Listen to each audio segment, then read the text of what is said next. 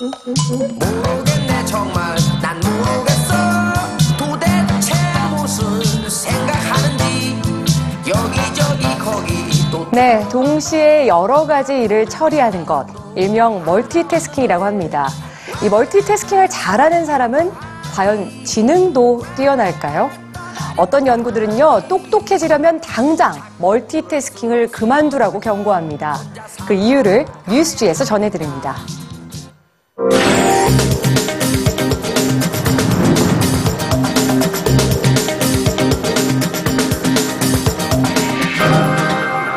TV를 보면서 문자 메시지를 보내고 노트북에 이메일도 확인합니다. 동시에 음악도 듣죠. 한꺼번에 여러 가지 일을 처리하는 동안 뇌에선 어떤 일이 벌어질까요? 멀티태스킹 실험 후 관찰한 뇌의 변화는 충격적이었습니다. 여러 가지 일을 동시에 처리했음에도 불구하고 인지 기능을 담당하는 회백질의 밀도가 줄어들어 있었죠.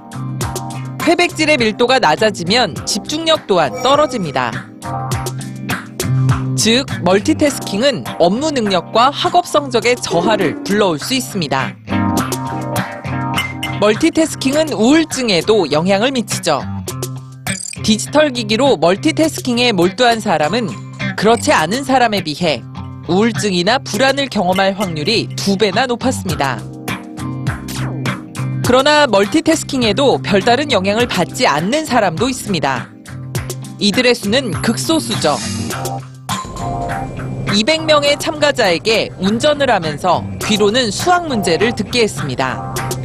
대부분의 참가자들은 운전만 할 때보다 주행 능력이 떨어졌지만 참가자의 2.5%는 주행 능력에 영향을 받지 않았습니다. 멀티태스킹에 뛰어난 소수의 사람들을 슈퍼태스커라고 부르죠. 과도한 집중이 반복되다 보면 자유로운 사고가 줄어듭니다. 하루 종일 바빴지만 무슨 일을 했는지 기억이 안 나는 기억력 감퇴도 경험하죠. 이를 막기 위해선 공상을 하는 시간을 갖거나 아무것도 하지 않는 시간을 늘리려는 노력을 해야 합니다. 컴퓨터의 창을 하나만 켜놓거나 20분 일하고 2분 동안 쉬는 패턴을 반복하는 것도 멀티태스킹으로 인한 위험을 줄일 수 있는 방법입니다.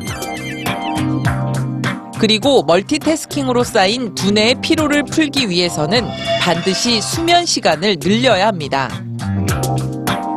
하루 25분에서 90분 정도 낮잠을 자는 것도 좋은 해결책입니다. 그런데 남성보다는 여성에게 더 긴 수면 시간이 필요하다고 하네요. 그 이유는 낮 동안 여성이 남성보다 더 많은 멀티태스킹을 하기 때문이라고 합니다.